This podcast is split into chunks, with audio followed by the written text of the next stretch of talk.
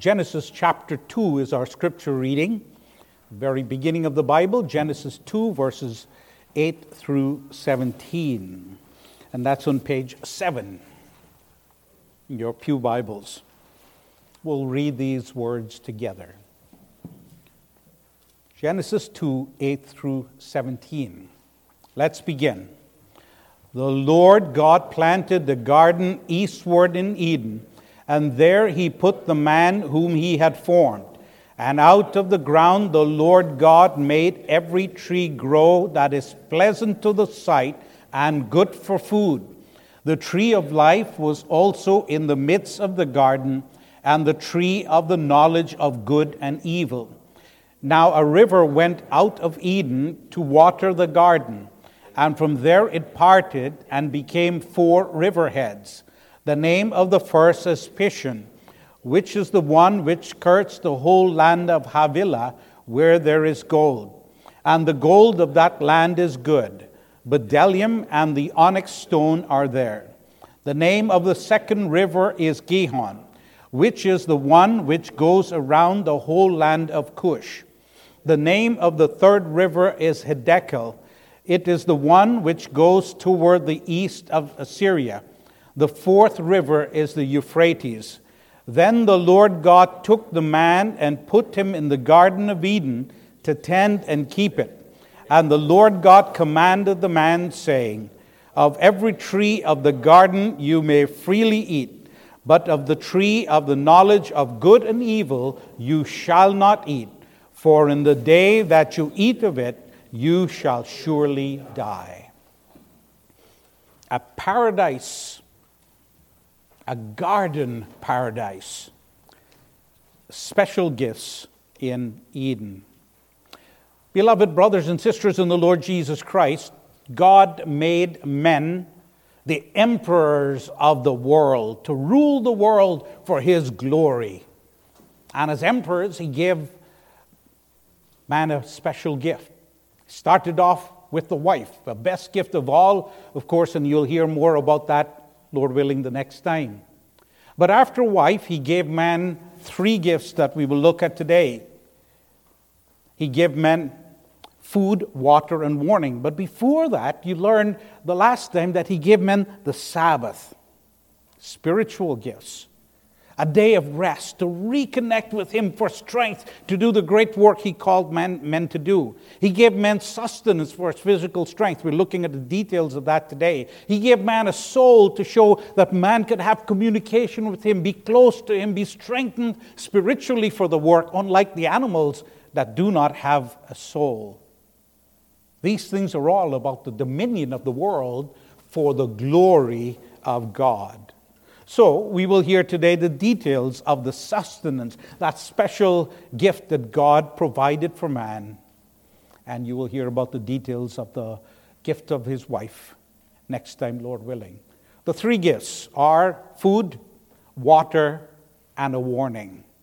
And our goals are that you will see the great blessings God gave to man, blessings which he lost, but blessings which are restored to him in Jesus Christ and seeing those blessings that you will worship God better and work for his dominion. Let's talk about the blessings then that God gave man. After God made him, God gave him a wife. The first thing we notice here is that God provided food. Food. Even with the whole world in front of him, God chose a special spot. And the whole world was perfect and good, but God made a special spot and planted a garden for man, that Garden of Eden. And what a sweet place Eden must have been. The very name Eden means pleasure or pleasant place. Now, we don't know the location of the Garden of Eden. Men have spent a lot of time trying to speculate. It really doesn't matter. But we believe it's somewhere around modern day Iran. The problem with trying to pin it down is because when there was a great flood, or when there are great earthquakes, a lot of things moved. Even the continental shifts occurred. So we don't know where the location uh, of the Garden of Eden was. Not important. What was important was there, God provided man with what man needed. And you notice Man did not plant the Garden of Eden, God prepared it and then brought man to it. Man was simply to enjoy what God gave to him. It was 100% a gift.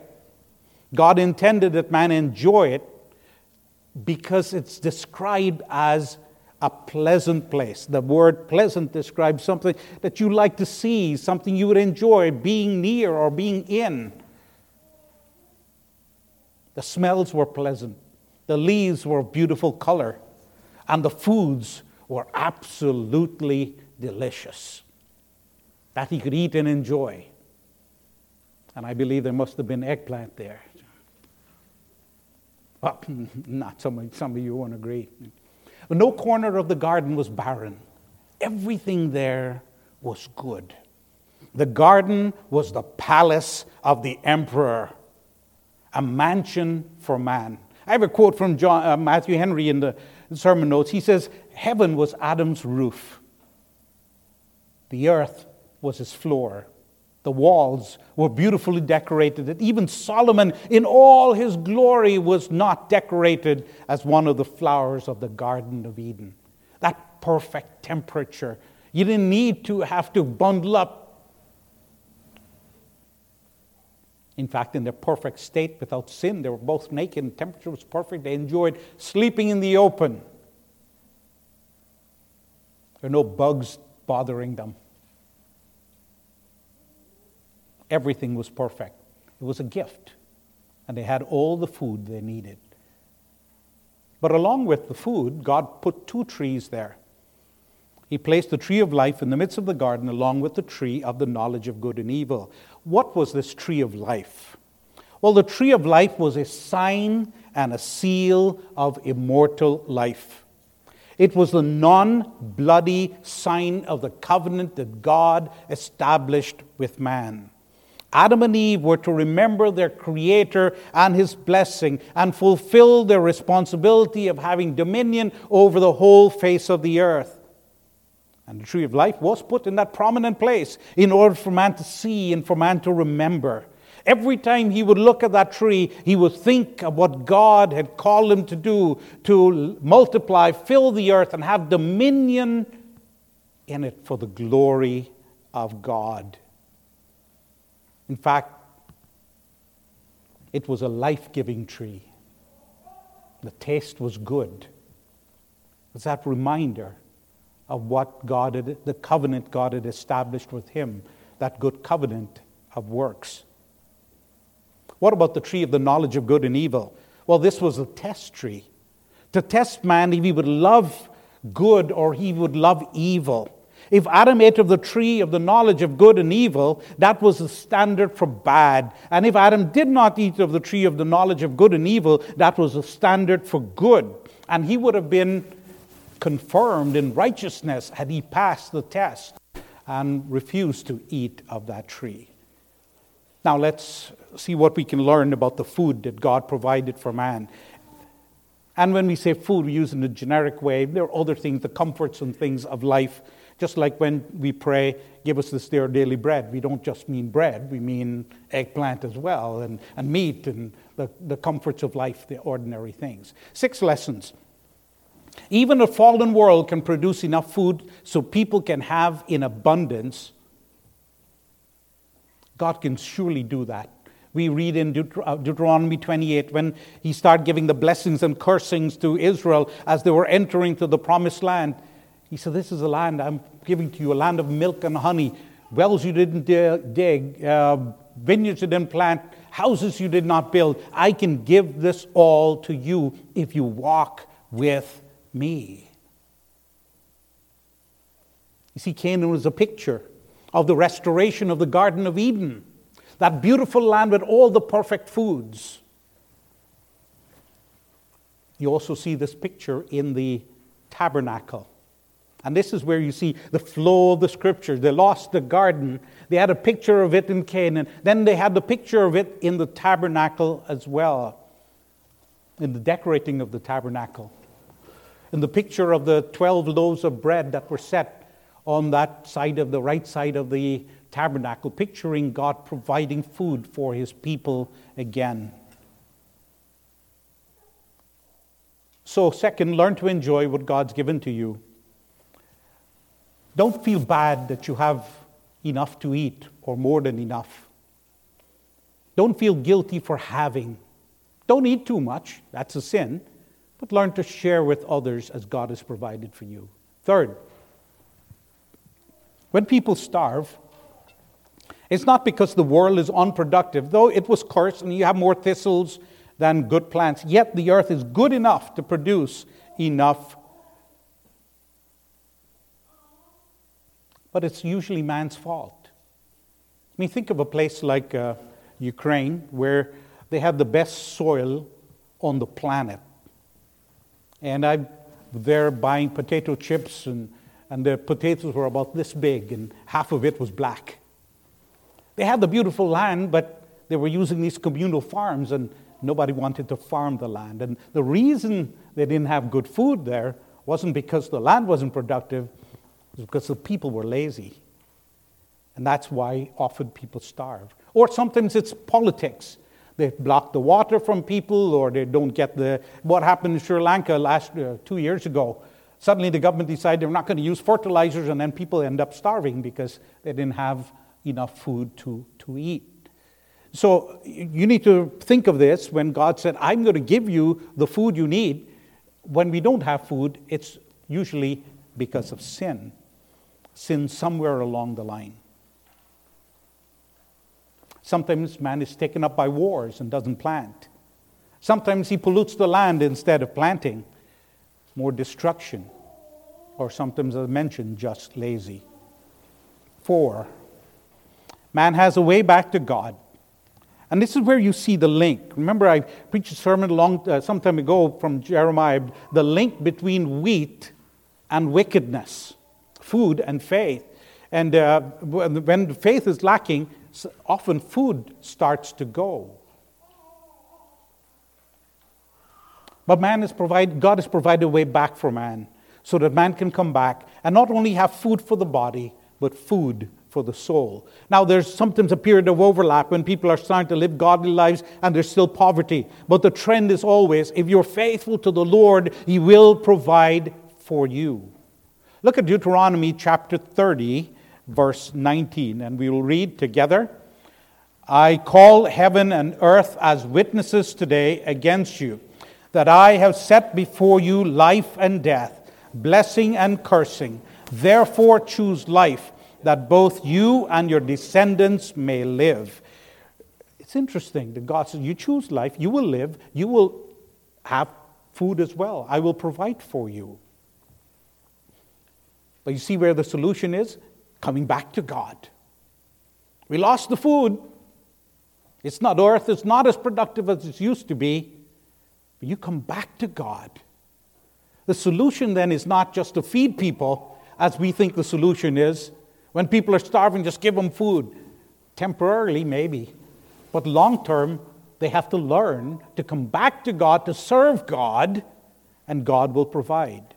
Fifth, the tree of life appears again in Revelation and refers to Christ. That interesting? Revelation 2 7. Let's read that first. Together. He who has an ear, let him hear what the Spirit says to the churches. To him who overcomes, I will give to eat from the tree of life, which is in the midst of the paradise of God. You see the restoration of it? You see all the symbols after it was lost.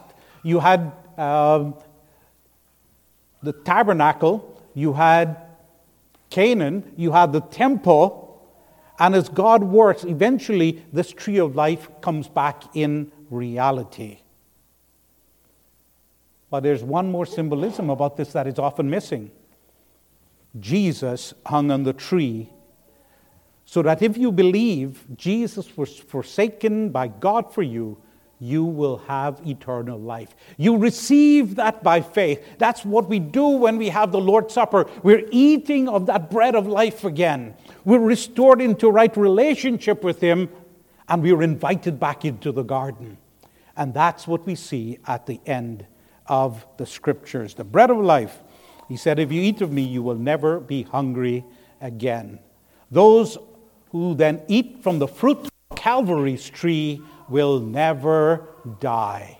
And by the way, the cross was made and described as being made of a green tree, meaning it's still living, symbolically speaking of the life that would come from Jesus Christ. Look at Revelation 2, uh, 22 2 together. In the midst of its street and on either side of the river was the tree of life, which bore twelve fruits, each tree yielding its fruit every month. The leaves of the tree were for the healing of the nations. You see how it comes back full circle. We're getting that tree of life that was taken away from man. Now, one more thing dominion will come through Christ over the whole face of the earth. He is the one who will restore. See, sometimes people stop there and say, We'll get the tree of life. Wonderful. And that's wonderful up to that point. But we're being restored in order to continue the same command of multiplying, filling the earth, and what? And having dominion for the glory of Christ. Isaiah 4 2 says, together, In that day the branch of the Lord shall be beautiful and gracious and the fruit of the earth shall be excellent and appealing for those of Israel who have escaped. This is the picture of the, this fruit coming back and nourishing them, and now they are to keep fighting. Go into all the world, make disciples of all nations. And as people are restored, then God will bless us with the smaller things. When we start focusing on food instead of faith, it's a problem you have to keep fixing day after day after day. You fix the faith, the food situation will be resolved. Second gift, water. Water, verses 10 through 14. God gave Adam more gifts in order to have dominion on the earth. God gave him rivers of water that he and the animals and the plants could enjoy. You know, three, trees thrive best when they're nourished with good, fresh river water. And this was water in abundance. What do we know about these rivers? There are four of them. Pishon means gusher or increase. Gihon means spurter or bursting out. These two rivers, Pishon and Gihon, are likely dried up riverbeds due to changes in weather or shifts in the earth's crust, or maybe great phenomena as the worldwide flood. There have been major changes in the world, and this, of course, is one of the problems of the modern uh, climate change thing, as if change didn't happen throughout history. Many great rivers have totally disappeared in history, where they found, even in the United States, they found some major ships just from the 17 and 1800s in fields, and there was no river there. That's because the rivers were diverted because of various things and they found ships buried and landed. How did they get there? Well, they were sailing. So these things can, can happen. That's why we don't know where they are. These two, the other two rivers, we have a much better understanding of them. Hiddekel, which means rapid or arrow, uh, is the modern Tigris River. This runs through Iraq, and the writings of the Medo Persian king confirm that the Hiddekel is the Tigris River. And then, of course, Euphrates, which means fruitfulness. Now, archaeologists have done remarkable work in trying to identify these rivers, but they have not been able to be sure. One of them could very well be, due to shifts, could have been the Nile River actually heading south down into Africa, but we don't know. What's the significance, though, of this? Well, the significance, first of all, is that four rivers flowing or starting in that garden. And so there was adequate water. But God is saying this to them I am giving you water. I am the one who's the source of your blessing. You are here to do my bidding. You are here to work for my glory. You're doing my bidding, and I will give you what you need. And the river flowed from the same source. There are people, I don't know if we can prove this, uh, the link, but there are people who uh, strongly argue that this is a picture of even the four gospels that were sent throughout the whole earth. that the gospel becomes the water of life for the whole world. That's why we don't have three gospels or, or two, we have four of them, picturing the same call to go and spread the gospel and have dominion over the world, as Jesus called us to do. But then you hear about these precious stones and gold and bdellium and onyx, and what's the purpose of mentioning these things? Well, one of the things we know it's a thing for beauty and for service. Right? You are engaged to be married, and those ladies have a way of making sure everyone gets partially blinded from the reflection of that stone. It's beautiful. They want people to see it because diamonds are beautiful. And so here you've got these beautiful onyx stones and uh, the description of different uh, minerals. It is a thing of beauty. And then what, what about gold?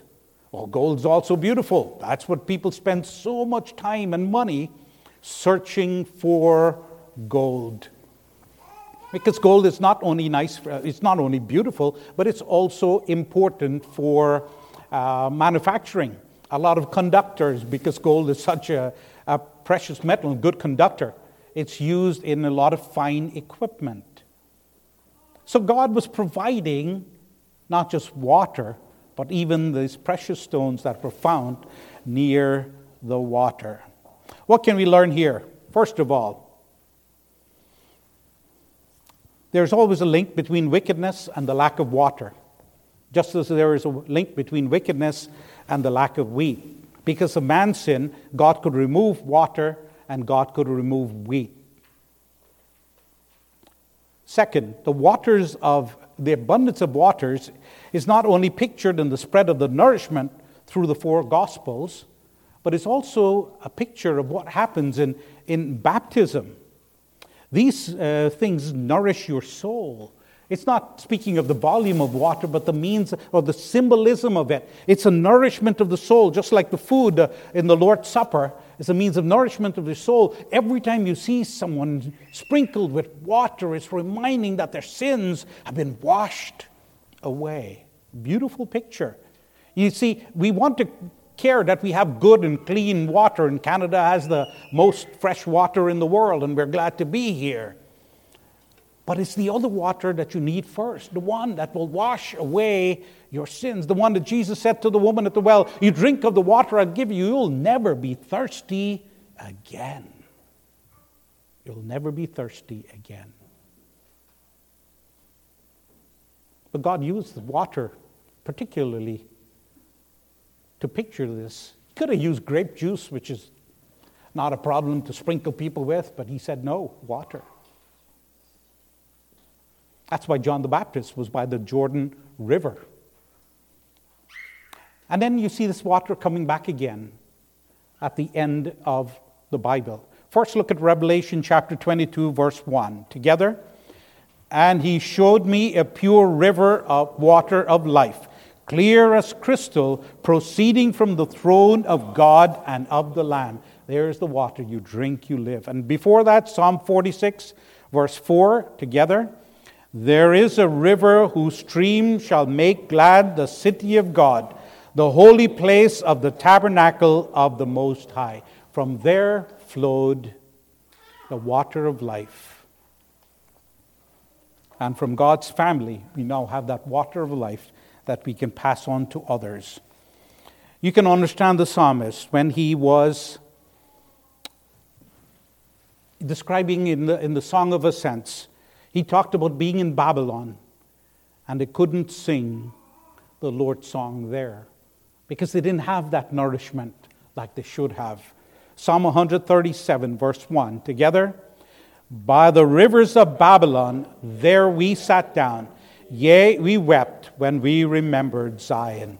They wanted to be in the city of God from which that water flowed for the nourishment of the people of God, so that they would grow and be strong and be able to work for the kingdom of Jesus Christ. So, food, God provided, water, God provided, and here's another thing God provided work. Now, I know, boys and girls, when you hear work is a gift, you probably say no. But work was a gift, and it was a lot easier to do because you didn't get exhausted. Work was a pleasure to do, it was intended for man. What specifically did God say? First of all, He gave uh, Adam an assistant, He gave Adam a wife. And the command was to tend and keep the garden. The word tend means to work, and to keep means to preserve. The notion of paradise being a place of uh, you sitting under a palm tree and eating delicious grapes and, and pomegranates. I only use that because you will know those. I will use tropical fruits if I were speaking to my people. But most people have this idea that this is what the gentle breezes are blowing, and you're sitting down eating all day. No, you were made for work. And there's a reason for that. Man needs to work people get in difficulties if they have no purpose in life. You wake up in the morning and you watch television, you go to sleep and you wake up and you watch television. You, life is not good that way. You go out, you walk, you meet other people, you do things. Work was intended all along. It's just that then it was not hard. Why wasn't it hard? Because he had the will to work and he had the strength to do it. You know, sometimes after long day's work, the next day you're sore, and Adam never had that problem. He balanced his time well. He had the strength because God gave him the food and the water. And that was good for his soul. Genesis uh, 3:19. Look what happened after the fall. Together, in the sweat of your face you shall eat bread till you return to the ground, for out of it you were taken for dust you are, and to dust you shall return. What a sad reality. Look at where he fell. Work became hard. God didn't make work hard. Sin in Adam made work hard. But God gave man a limit again. One more thing in, in this section. He told man not to eat of the tree of the knowledge of good and evil, otherwise he would die. And you think, why? What do you mean die? What does die mean? Well, there are three deaths we have to deal with. One is spiritual death. That's the death by guilt uh, and the power of sin. You read about that in Ephesians chapter 2. Then there's temporal death. That's the death of the body the death of the body by decay and sickness and terror and dangers. And you often hear, from the time you're born, you're one day closer to death. It's true. From the time you're born, you start dying. But then there's an eternal death, which will follow the temporal death, unless that person finds a redeemer. So Adam was cursed with spiritual death. Then he would physically die later on. And if he had no redeemer, he would face this eternal death. God gave him everything he needed to do the work and would have confirmed him in righteousness. But he sinned, and the death after death after death was in the cards. What can we learn from this?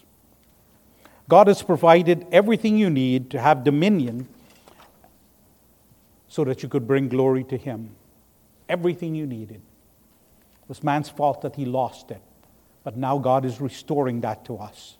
Second, no man must expect to live in this world without working. You are cursed if you are lazy.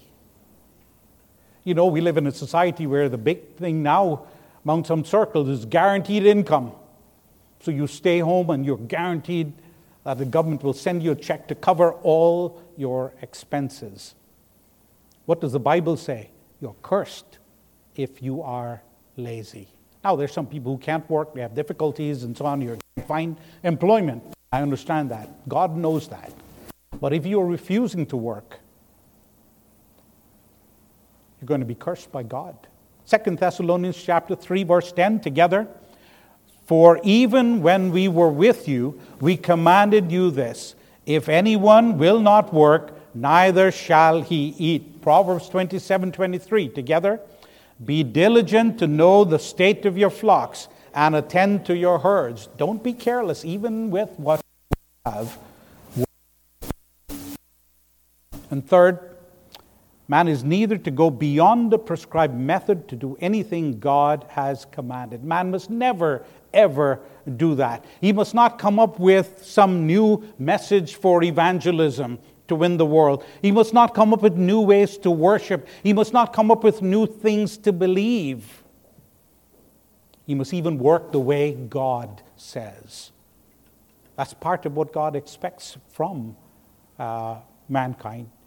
You know, if you're taking care, you're, you're working in the world, you learn to take care of the earth, not abuse it. Or people who are pumping, and you've seen some of the gold mines in, in uh, South America, where the fish have literally been destroyed from the rivers totally because they're pumping so much mercury. The kids are starting to get sick. You have to work the way God says. You have to worship the way God says. God has provided everything man needed food, water, work. Tell him what to do. God's provided a helper for him. And now God has provided His Holy Spirit, He's provided His Word, He's provided His church. You have to work in the way that God says, so indeed Christ can have dominion. Let's conclude. Adam had everything he needed and more to do the work of having dominion. He had the bliss of paradise with the abundance of delicious, nourishing food and rich, refreshing water. He had a perfect wife. Think about that. She had a perfect husband. They would have children who would always be obedient. Think about having that, won't it? But he also had one test, and if Adam passed the test, he would have been confirmed in, in his descendants in righteousness forever, but he failed. He lost all those gifts. They never would come in that abundance and nourishment again until what we're having now that restoration in Jesus Christ. He provided a way for man to come back. Such is the depth of the love of God. He could have just left us, but He provided a way back. And He gives us the things we need. But you know what? Think about what's happening in our country now. Think of how com- we treat God with such contempt. We have food in abundance, we have fresh water, we have medical care, we have so many blessings. Think of how little evangelism is being done. We want dominion. God's given us the gift, He's given us the desire. Yes, enjoy all the physical things God has provided. You don't deserve any. But take the time to thank Him for them and work, even as He nourishes you by the word and the sacraments. Work for Him, evangelize others, tell them that they can, too, they can also have that right relationship with God and enjoy all His benefits. Let Christ have dominion. Go back to the creation mandate. Finally, do you want to stay under God's condemnation or do you want to be restored and resume your duty of pursuing dominion for Jesus? If you do, ask God to make you his child. Why? Because the second Adam fulfilled what the first Adam failed, and he was and you are now restored. You're now confirmed in righteousness forever. See, that's why people don't hold on to doctrine and preservation of the saints, it makes no sense. But Jesus Christ has done what the first Adam did not do. The second Adam confirmed you in righteousness.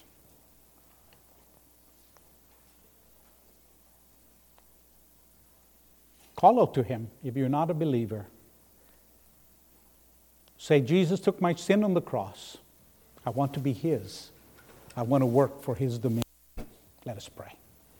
Thank you, Heavenly Father, that you've given us words to reflect on again today. Thank you for the gifts you've given to us, how good you are, how nourishing you are to our bodies, but especially to our souls. We're not left unnourished as if we had to fend for ourselves but you're with us by your word and your spirit. Help us then to be strengthened in the inner man and to work for the dominion of Jesus Christ. Let us live that testimony. Let us speak of that testimony so the world may be brought to submission. We pray in Jesus' name. Amen.